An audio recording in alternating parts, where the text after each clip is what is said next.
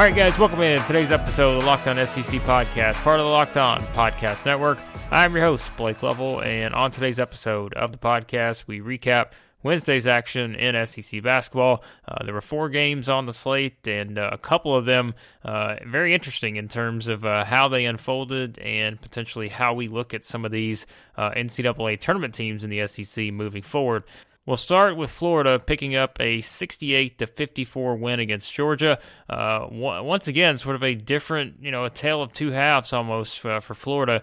Gators didn't make a single three pointer in the first half. Um, they got down early by 13, and it looked like it was going to be one of those games again for Florida in terms of just having a, a first half that really just seemingly has become sort of a theme for them. We saw it against Tennessee uh, in terms of how they played in that game, you know, not being able to, to rally enough in the second half to overcome that poor start uh, in the first 20 minutes of that game. Uh, but yet they were able to do it here. And, and I think, you know, being able to to get it to halftime only down two uh, after you know such a slow start that was important and from there, you know, you kind of saw Florida once again show what it's capable of, and we know what Florida's capable of at this point.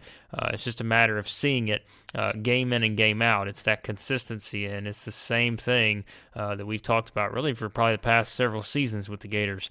Uh, it's all about being able to do it consistently and be good uh, consistently instead of just you know sometimes having these stretches where, where they just don't look very good at all. Uh, but a win is a win at this point uh, in the season, and, and, Florida really needed this one after that loss at Tennessee. Uh, Keyontae Johnson with another double double. He had 18 points and 11 rebounds. Uh, one of the biggest stats probably you look at in this game.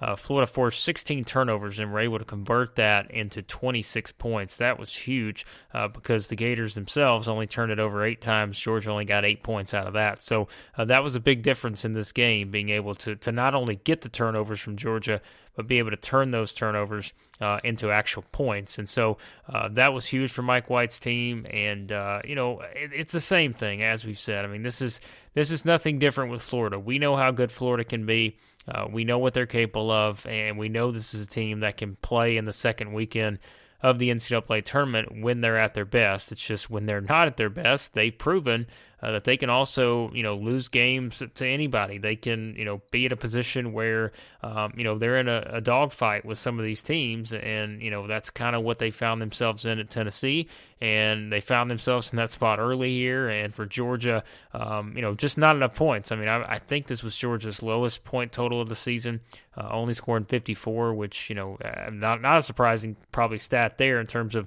uh, they like to play up tempo and they have Anthony Edwards on the floor, and so um, you know, just could not find enough offense, and that's where we go back to Florida's defense. It's good enough to win them games.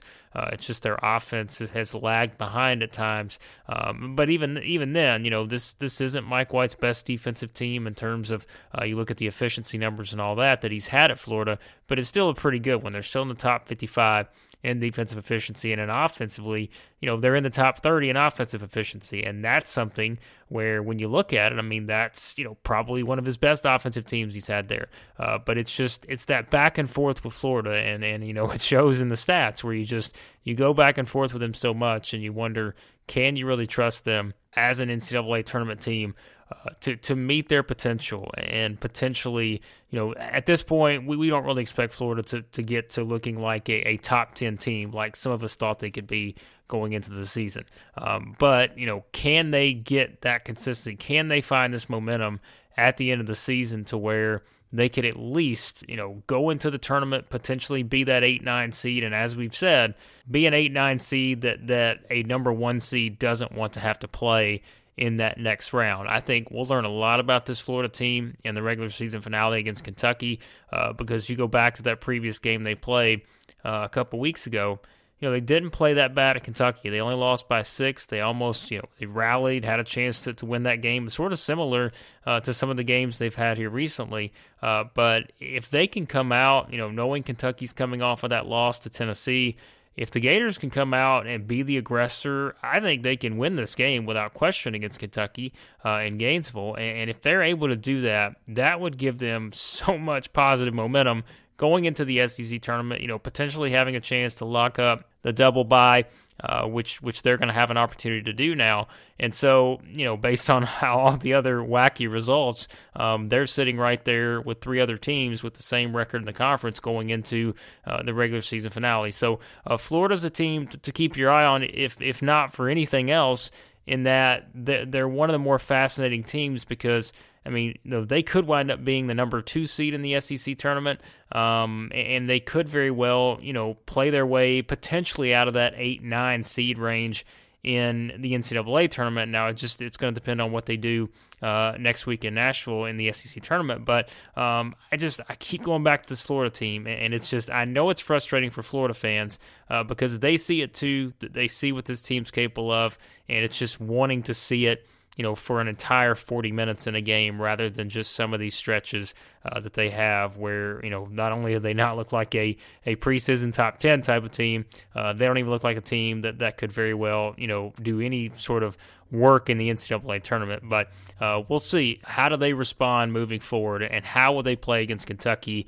I think that'll tell us a lot about the Gators uh, heading into the SEC tournament, knowing that, that they have a lot on the line here now. I mean, they they're playing for something, and uh, not only improved seeding in the NCAA tournament, but also uh, improved seeding in terms of uh, where they could be in the SEC tournament and have a better path uh, to getting to you know potential SEC tournament title. But uh, coming up, we'll look at the other games uh, from Wednesday night, and one of the reasons why the Gators have a chance to potentially become the number two seed uh, in the SEC tournament is because of Auburn, uh, who uh, lost its first game of the season at Auburn Arena, courtesy of Texas A&M, and uh, also it was Arkansas getting a much needed win, uh, trying to keep their NCAA tournament hopes uh, going. They get a much needed win against LSU. We'll talk about those uh, coming up here on the Locked On SEC podcast, part of the Locked On Podcast Network. And it was Texas A&M getting a 78-75 win at Auburn. Um, one of those that I think for a lot of people who came into this game or if throughout this entire season have looked at Auburn and just had that in the back of their mind that despite this team being 24 and 5 entering this game, they weren't sure if they could completely trust the Tigers. And I don't think that, that a game like this is going to give them much more confidence in doing that um, when you consider that really three of the last four losses for Auburn uh, have come to Missouri, Georgia, and Texas A&M.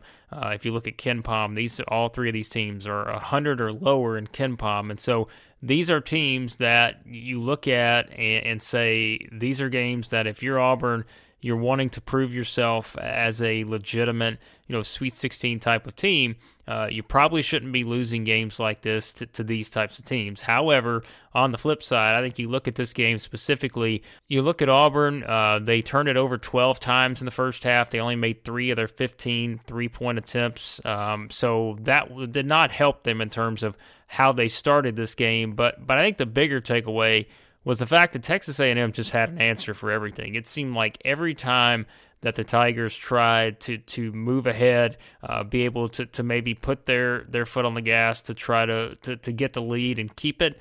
Texas A&M just always had an answer, and that's why I think you have to give uh, the Aggies credit for this. Buzz Williams, we've talked about him all season long uh, in terms of, of his ability to get this team from where it was. If you looked at where this team was uh, back in December, they were three and five. Uh, they had had a four game losing streak where they lost to Harvard, Temple, Fairfield, and Texas. Um, you know that that kind of shows you how far this team has come, and for them to have an opportunity now to finish. They'll finish at least 500 in SEC play. Um, they could potentially, you know, get to 10 wins if they can beat Arkansas on Saturday. I mean, there's no doubt that Buzz Williams, if if John Calipari isn't your SEC Coach of the Year, if he doesn't win it, I don't know how it's not Buzz Williams. And really, you know, Buzz may be in the lead actually. And someone mentioned on Twitter, you know, it's like, well, how can you give a, a Coach of the Year award uh, to a guy who potentially is going to finish 500 in league play? I think it's all about perspective and it's all about the situation because again, if you go back and watched Texas A&M in their game against Fairfield. That was all the way back on December the 1st. They lost that game 67 to 62. Uh, by the way, right now Fairfield is 11 and 19. And so that just kind of shows you how far Texas A&M has come. I mean, they were not very good, and they look like you know the worst team in the SEC just based on how they started in non-conference play. And remember, this was before Aaron Nesmith was injured uh, Vanderbilt, which, as we've seen, what Vanderbilt's been able to do. I mean, if they had Aaron Nesmith, you're having a completely different discussion on Vanderbilt probably too at this point. Um, so, I mean, it it they have are one of the most improved teams in the country. I, I don't think there's any doubt about that. And for them to come in here, win at Auburn Arena, a place that just no one else has been able to have any luck winning, um, that just tells you something because they came in with a game plan. It worked. And uh, another road win for the Aggies. Five road wins in the SEC this year. That's another thing. Um, in a league like this where it's been very hard to win on the road, they've managed to win five times on the road. And I think that's something where you just can't discount how far this team has come. And, you know, it's just, I mean, what else do you say about the Aggies? Uh, they're a team that you look at, and, and they responded too. Let's think about it. They only scored 50 points in that loss at LSU. And for them to respond this way to, to win at Auburn, uh, that's something. And, you know, they had good balance. They had five players finish between 9 and 19 points uh, in this game. Uh, Josh Nebo, who we said was going to be a big factor, he was. He had 19 points, uh, only played 20 minutes because he did foul out, so he was in foul trouble. But um, he, he played a big role here. And just, yeah, what, what do you say? I mean, Buzz Williams, uh, tremendous coaching job with his team, but also give the players credit because uh, all of these players, pretty much individually, have, have developed and, and they've really come together and, and built a nice chemistry there. And then there's a team that, you know, we've brought this up a couple times too you just don't want to see them in your SEC tournament bracket because they're playing with confidence and they are just a completely different team uh, than what they were uh, back in December. Right.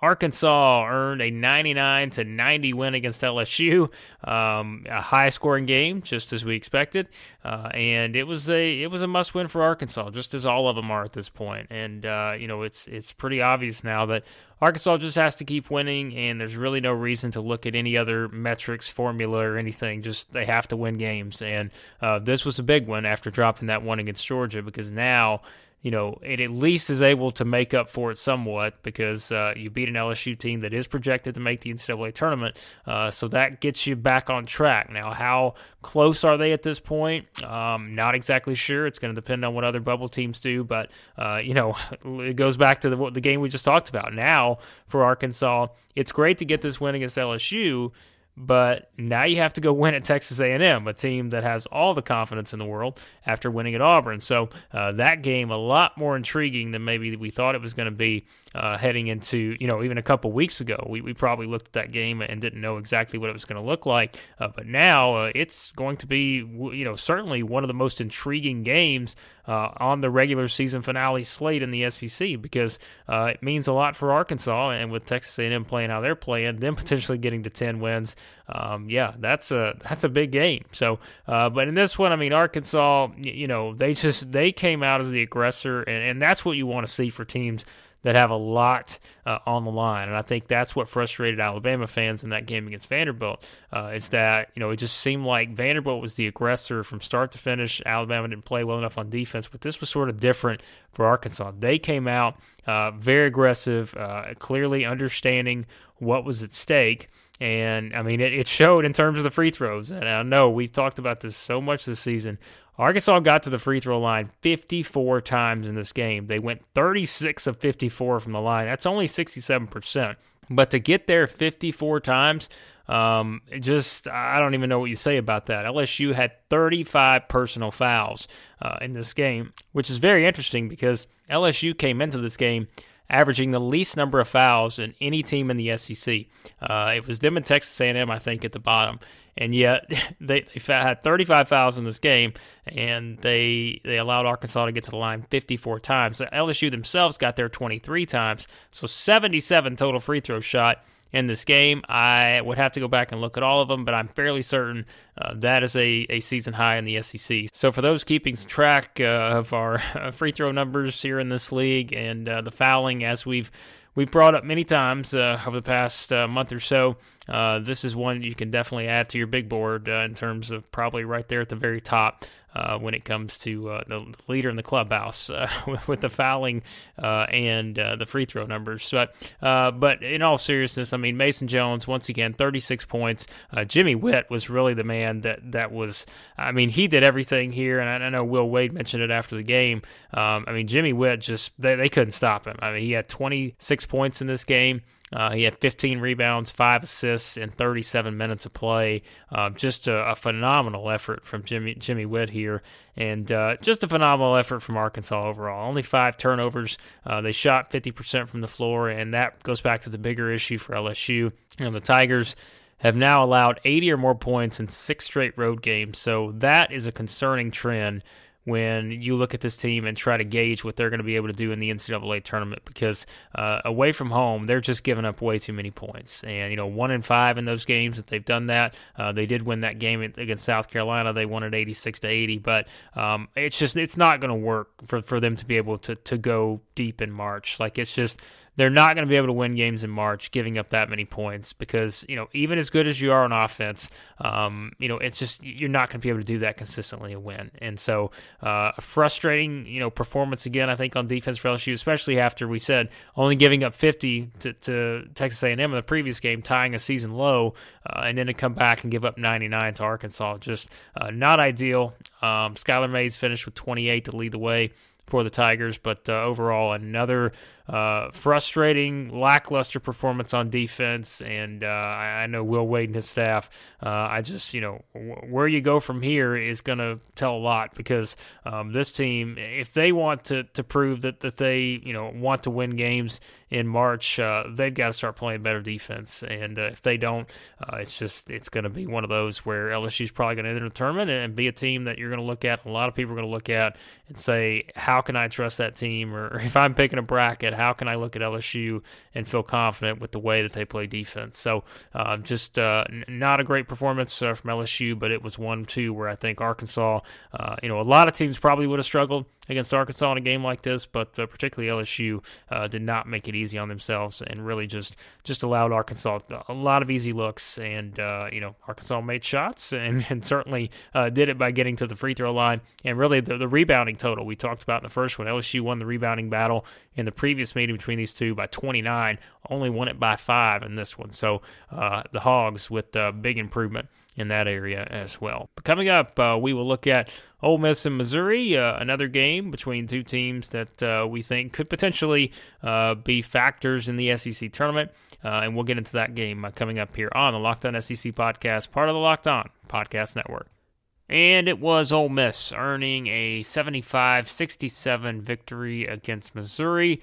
Um, this game, I think, played out as we expected it to in terms of, of really you know, both teams thought it would be a close game. Um, you know, Ole Miss led by nine and a half. Missouri uh, held them actually. Ole Miss scored 49 in the first half. Missouri held them to only 26 in the second half. But uh, Breein Tyree was the difference. Uh, he really stepped up, as we've always seen. You know, on senior night, it seemed sort of fitting for him. Um, you know, he stepped up. He had 13 points in the second half, 13 of his 19, and uh, just made some big plays. And Missouri, once again, a team that just finds itself in so many spots seemingly where it's very close to, to potentially turning a corner, but the offense has just been something that, that has continually not been there. And I think you look at this game as sort of an example of this. You know, Ole Miss wins this game by eight. Uh, you look at, at the final sort of stretch of this game. Uh, Missouri didn't score in the, the last two twenty four of this one. Their last seven field goals, they only hit one. Um, so all those different things that go into it. When you have a team like this that, that has come close in some of these games this season that they've lost, it's just not having that extra boost on offense has really hurt this Missouri team. And I think we saw that again in a game like this. I know there were some fans that were frustrated uh, with some of the, the, the, calls and such, but but as we said, that's nothing unusual in games like this. Um, uh, you know, in the SEC this year, that's just something that we've grown accustomed to. And yes, there were a lot of free throws shot in this one too.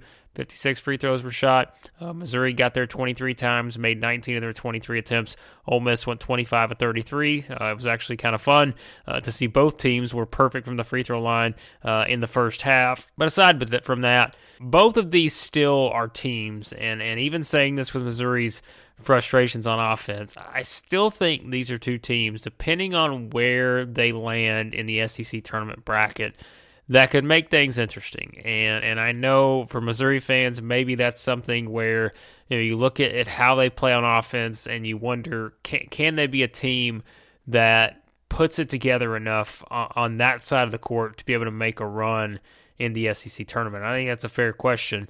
Uh, on the flip side, you, you, know, for Ole Miss, uh, when you have a player like Breein Tyree, I think you always look at Ole Miss, and especially with, with, how they play defense too. We've talked about you know Kermit Davis that their ability to switch up different zones and such on teams, and he just I mean look, and, and this is not unlike many other coaches in the SEC, but he just does a good job, I think, of, of putting his team in a position uh, where you know they find the right matchups, they exploit the right areas and and I think it's one where Ole Miss, you know, depending on who they play in the SEC tournament, I wouldn't be surprised to see them in an opportunity to, to win multiple games um, and be that potential spoiler.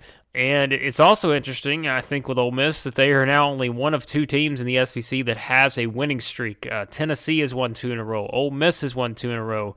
Those are the only two teams that, that have have a winning streak of any sort in the SEC right now. So that sort of shows you uh, how wild this conference has been because everyone else has either you know only won one game in a row uh, or has lost a game or multiple games in a row. So that just shows you how wild the SEC has been this season. Tennessee and Ole Miss, the only two teams right now uh, that have won multiple games in a row, and uh, you know that's that's a good place for, for the Rebels because now they're going to have the rematch against Mississippi State uh, in the regular season finale on Saturday, and, and as we remember, Ole Miss beat them by 25 in Oxford, uh, and that was sort of one that we thought may ultimately be the one that uh, you know kept Mississippi State out of the tournament. And if the Rebels can go to Starkville and get a win there, uh, that would you know that would probably be fun for, for this Ole Miss team to to play the spoiler, not potentially just in the SEC tournament, but also to keep Mississippi State out of the NCAA tournament, and they would be able to do that uh, unless the Bulldogs were to win the SEC tournament.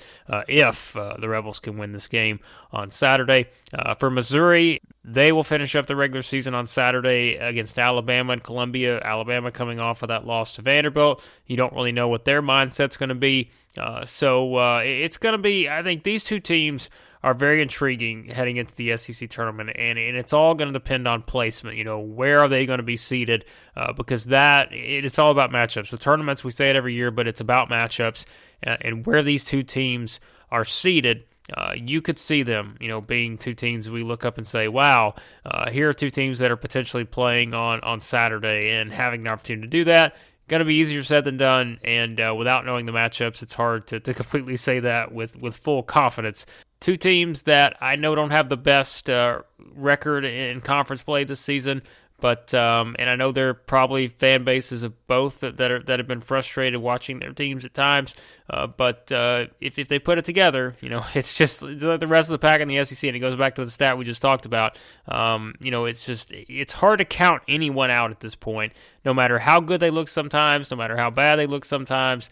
Uh, it's just it's the SEC in this season, and um, you know you could just as easily make the case uh, for two two teams like this in Ole Miss and Missouri uh, making a run as you could some of the teams near the top because it's just uh, we haven't seen that separation from those teams at the top and uh, it's it's going to be fascinating to, to see how it all plays out. But a, a good win for the Rebels uh, as they head into that uh, rematch with Mississippi State uh, on Saturday in the regular season finale. But uh, that'll wrap up this episode of Locked On SEC podcast. Uh, as always, be sure to subscribe.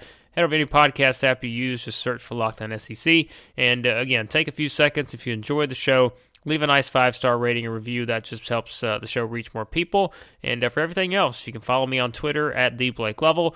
Coming up on the next episode of the podcast, we will look at Saturday's matchups and uh, also dive into uh, the weekly mailbag, which uh, I know we, we skipped last week uh, because of the interview we had with Auburn coach Bruce Pearl. But uh, we will dive into the mailbag this week because I know some of you uh, probably, if your team is on the bubble, you've got some questions, and uh, we'll dive into that and discuss those on the next episode of the podcast. So uh, thanks as always for listening, and I'll talk to you guys next time here on the Locked On SEC podcast, part of the Locked On Podcast Network.